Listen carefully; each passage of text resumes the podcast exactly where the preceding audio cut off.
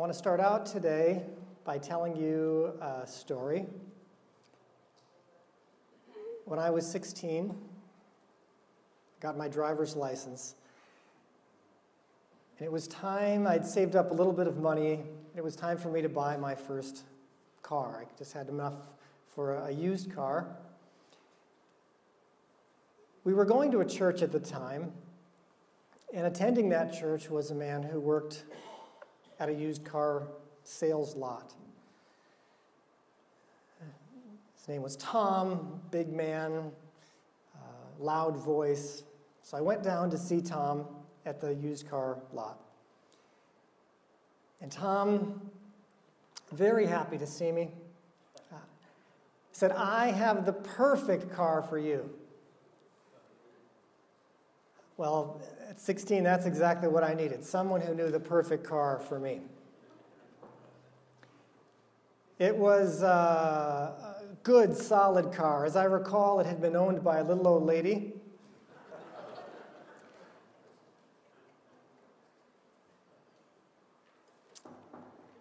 And so happy was I to know that someone was taking such good care of me. I had no problem paying whatever he asked for the car.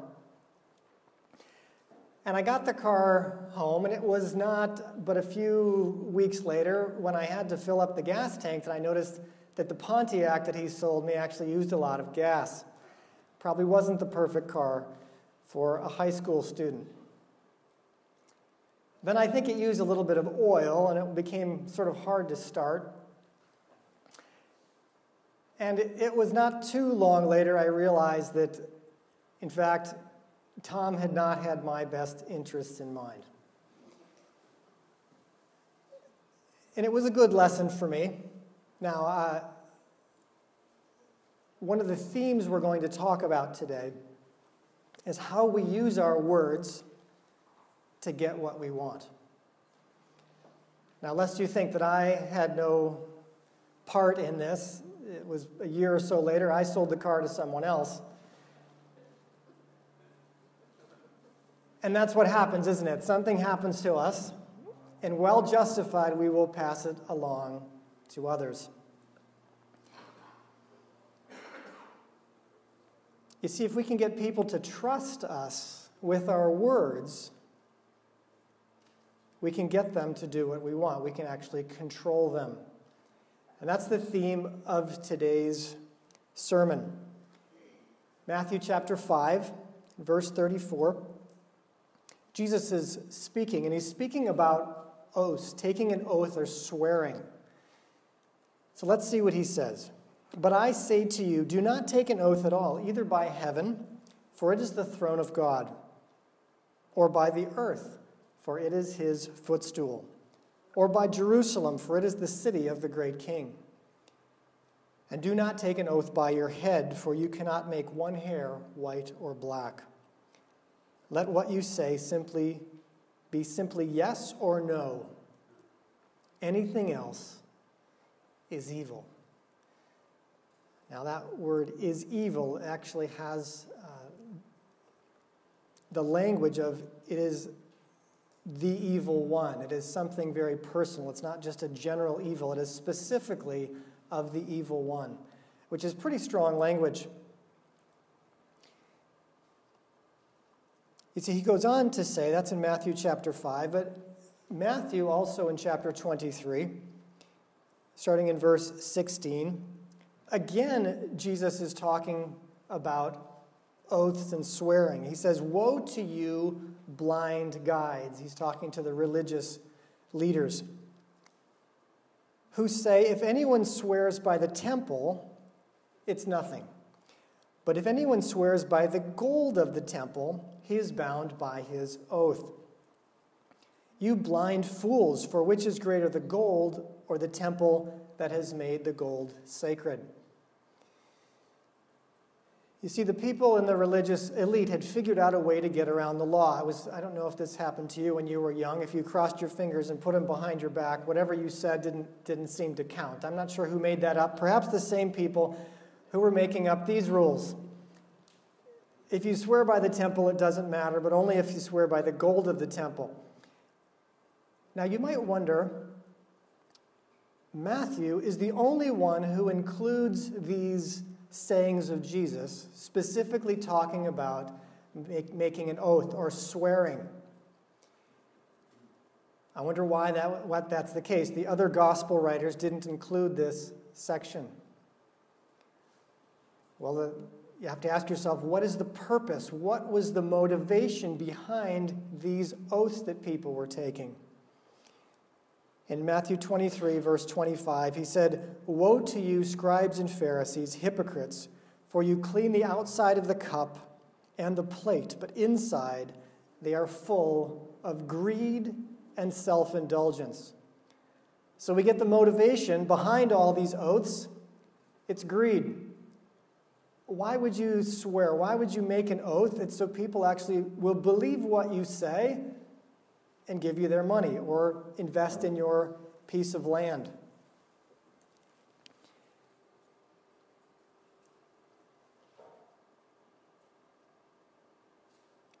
You know, Matthew records this, and Matthew probably knew something about oaths because what was Matthew's profession? He was a tax collector.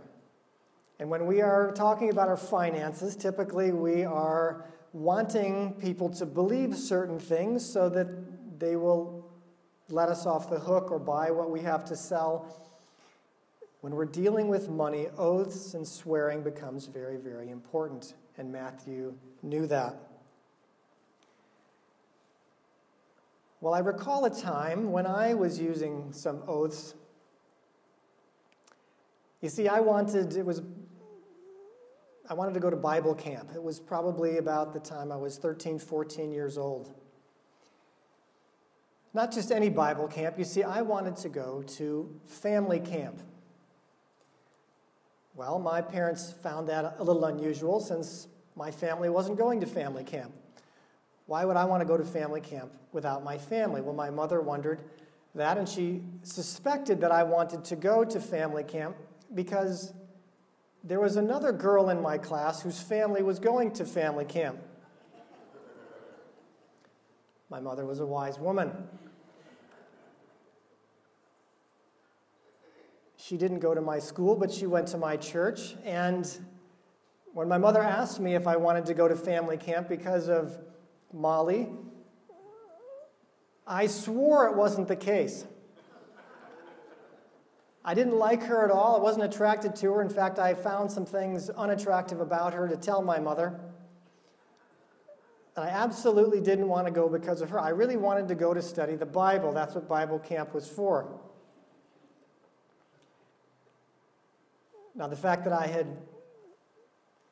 before that summer, not had any interest in studying the Bible was not lost on my mother.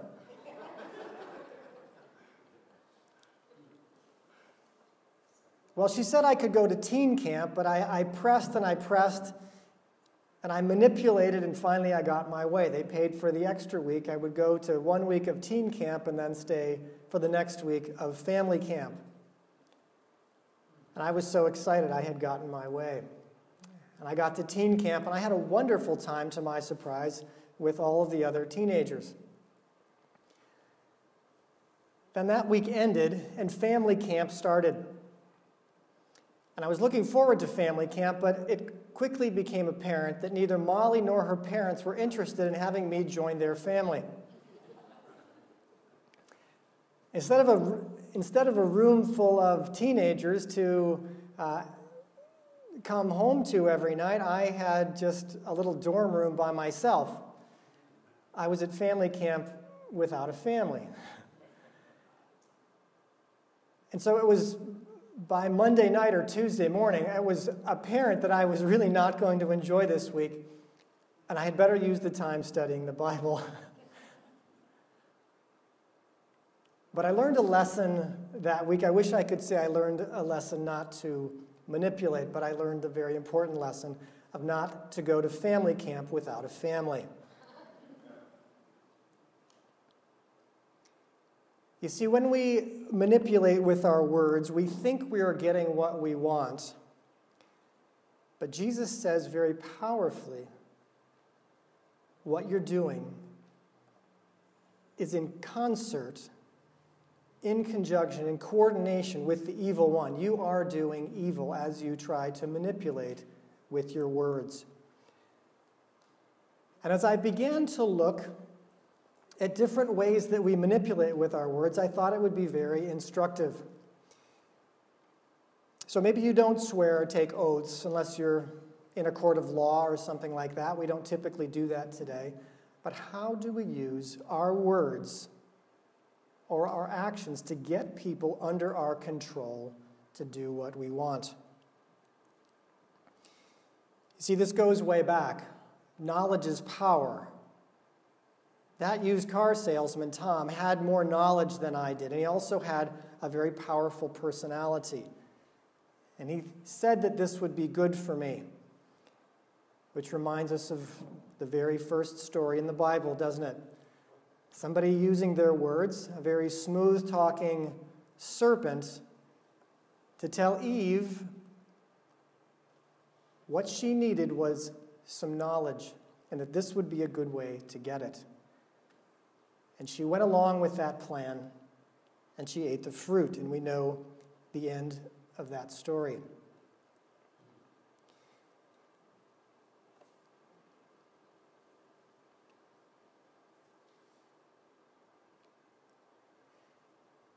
One of the ways that we use our words to manipulate is with anger. I don't know how it was in your family growing up, or perhaps it is in your family right now, but in my family, anger was used very effectively to get what you want. My father was raised uh, in a Middle Eastern family He came here, he had a temper. My father came to know Jesus as his Messiah, and I'm very, very thankful that he did. I see him as a King David character.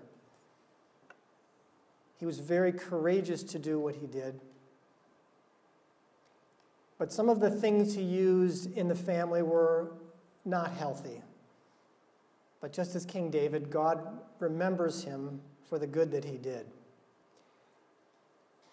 But I do want to point out, I do like to preface when I say anything negative about my dad with the good things that he did, because we all have our good and bad. But anger was used in the family. And I remember specifically, he would have this sigh and this click of his teeth. And he'd start to breathe in and out, and you just knew that you had to be careful. It was about to blow, something was going to happen. And everyone started to dance around him. Now, when you use anger to get what you want, often you will get behavioral modifications, but you will not get love. You will not get people who want to be around you. They will modify their behavior so that, and as soon as they can get out of your presence, they will. What about in your house? What about door slamming? These heavy feet coming down the hallway, yelling. Anytime we try to use our voices or our physical bodies to overwhelm another, to get control of them, we are participating with the evil one.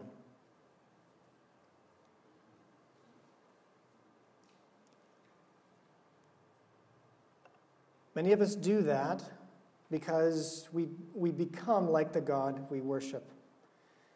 You become like the God you worship. And if you have a temper, then you need to ask yourself what is my concept of God? What is my thought? How does God see me? How does He treat me? Because typically we will start to treat other people the same way. What about pouting? My dad was often also really good at pouting. If you did something wrong, you, he was displeased with you, he would withdraw, he wouldn't speak to you, cold shoulder. And you didn't know how long that would go on. How do you use your words or your lack of words to manipulate the people around you to get what you want. Instead of telling them, you see, all this is instead of actually having a life giving confrontation and conversation. I didn't like what you did. I love you, but I didn't like what you did. I didn't like the way you did that. I didn't like the way you said that. This is the way your remarks landed on me. When you came in late, when you didn't mow the grass, there are ways to talk. My father never learned those ways in his family of origin, and many of us didn't have good examples, didn't have good models for it. But as we follow Jesus, we have a good model. We have someone, when people were angry with him, he didn't return that anger. He didn't give people a pouting, a silent treatment. He didn't try to manipulate them.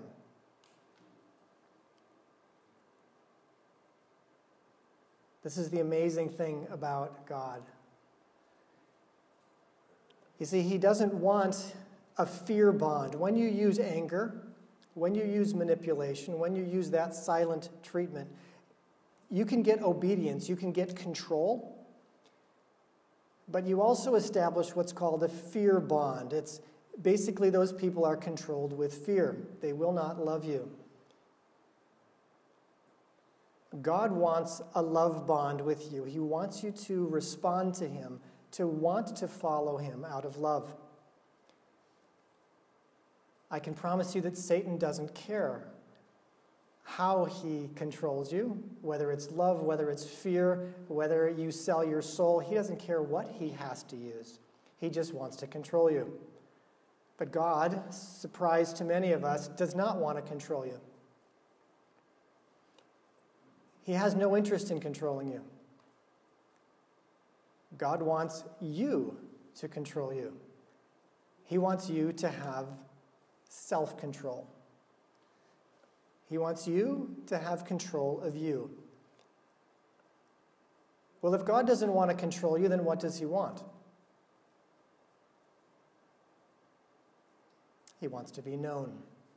He wants you to want to know Him, to move toward Him out of love for Him. But Satan doesn't care what he has to use or how he has to control you with drugs, with music, with sex, with any addiction, with money. He doesn't care. What is controlling you? And what are you using to control others?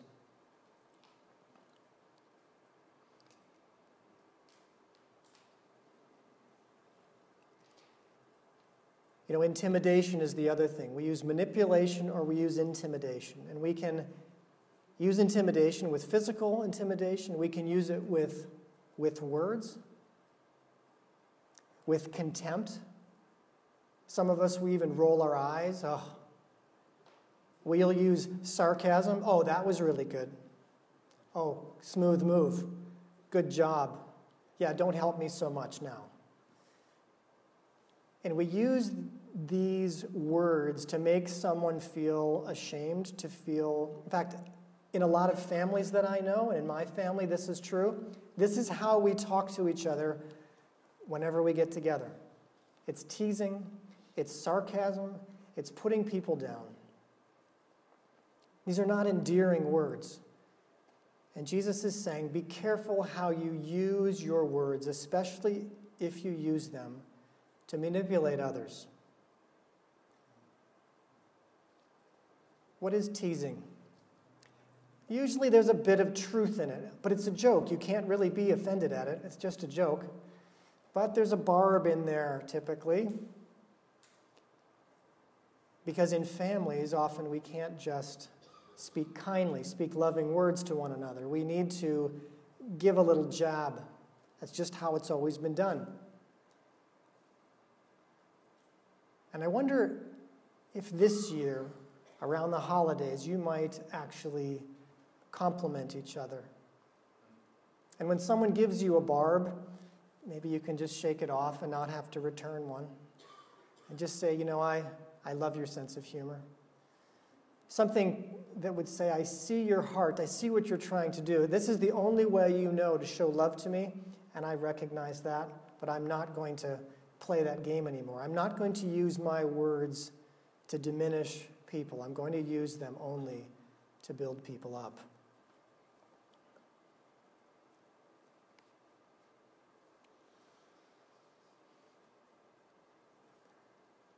You know, Jesus faced this. We have the Pharisees always picking up stones in anger. Oh, they were angry. And they would stop at nothing to intimidate him, to humiliate him, to assassinate his character, to do whatever they could, and ultimately to kill him, to control him. But until his death, they were never able to control him. And Jesus never tried to control anyone else. In fact, he said things like, Don't you know I could call legions of angels to, to defend me? I'm, I'm not going to do that. I'm not going to use my power. I think it frustrated not only his disciples, but even his family. If this is the Messiah, why isn't our family doing better? Why are we still poor? Why is our cousin John the Baptist in prison? If you are the Messiah, aren't you supposed to be using your power and your words to get what you want and to get the good stuff for you and your family? At minimum, that's what we would expect from our Messiah.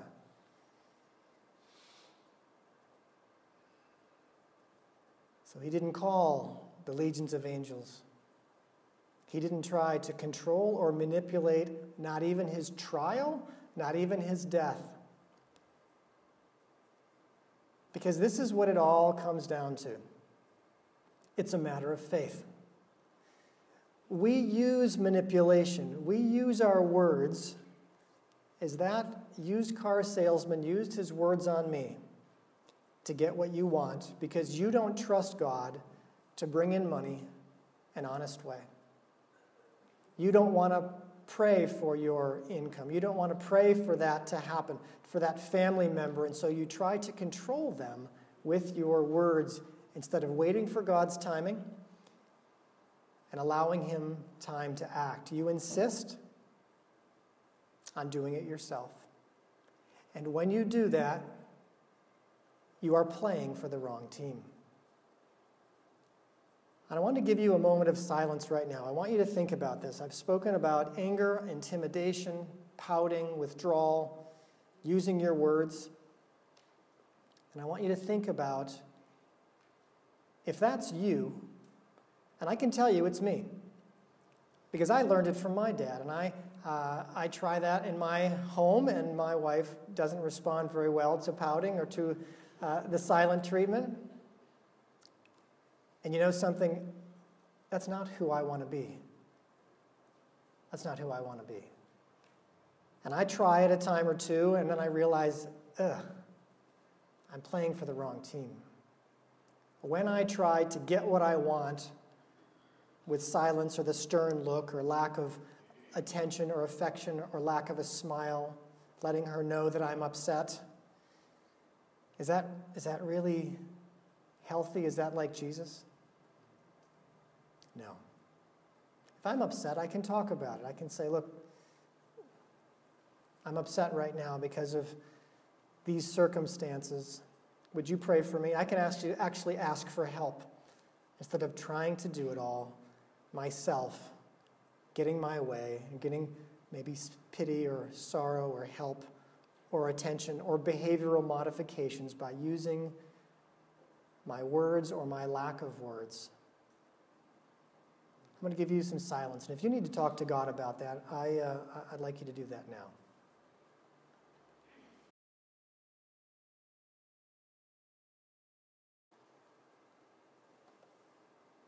Well, I want to finish with, uh, with one, more, one more story.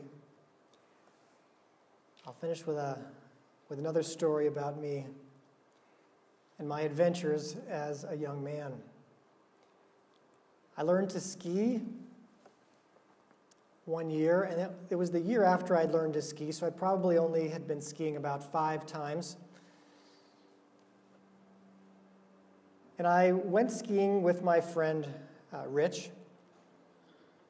And we got on the chairlift, and it was a three person chairlift. And would you know that getting on next to me was a nice looking girl, nice looking woman. So she got on the chairlift next to me, and Rich, she's on my left, Rich is over on my right side. Well, as, as we start going up the mountain on the chairlift, I immediately asked her, Well, how, how often, uh, you know, how long have you been skiing? And she said, Oh, I've, I've just started skiing this season. And then she asked me how long I had been skiing. And I said, Oh, I'm an expert.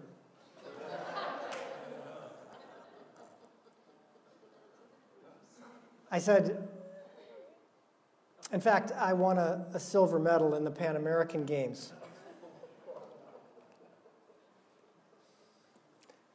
I figured she, with a silver medal, she would never check. Most people would only know the gold medalist.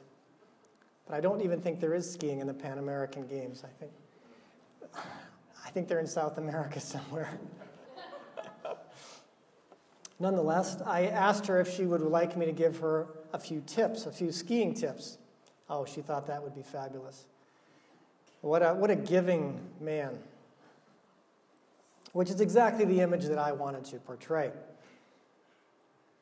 And so, as we got off the lift, we were getting off the lift, and she exited to her left, off the left side. The, the path went around to come back down and ski down the hill. Well, I think she assumed that I was going to follow her. Well, I assumed she was going to follow me and I was going to go over to the right side. Well, my friend Rich thought I was going to follow her too, so Rich and I collided as we got off the as we got off the ski lift. And since we got sort of tangled up in each other, we couldn't turn either right or left. We just kept going straight off the backside of the mountain. So, fortunately, 20 yards down, there was a snow fence. Uh, and our skis went through the snow fence, and we hit the fence, and I fell over on top of him.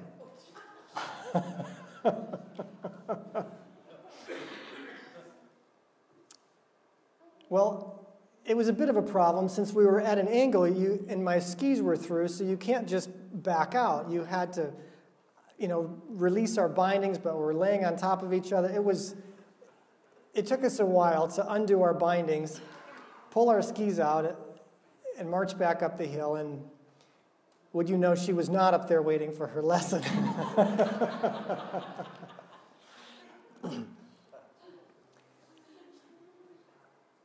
so I wish I could say that that lesson made me stop my manipulation or outright lying. But I just tell that I tell that story because we it's in good fun sometimes that we we try to puff ourselves up, make ourselves look different, bigger than we are, more important than we are. And today we would call that Facebook. We'd call that trying to trying to post things only good things ever happen in your life. What do you do with your presentation of yourself? Are you able to be vulnerable? Are you able to, to be honest? Because vulnerability is an incredible measure of courage. It takes a big person, a big man, a big woman, a secure, confident person not to brag, not to boast, but actually to be vulnerable, to say, yeah, me too.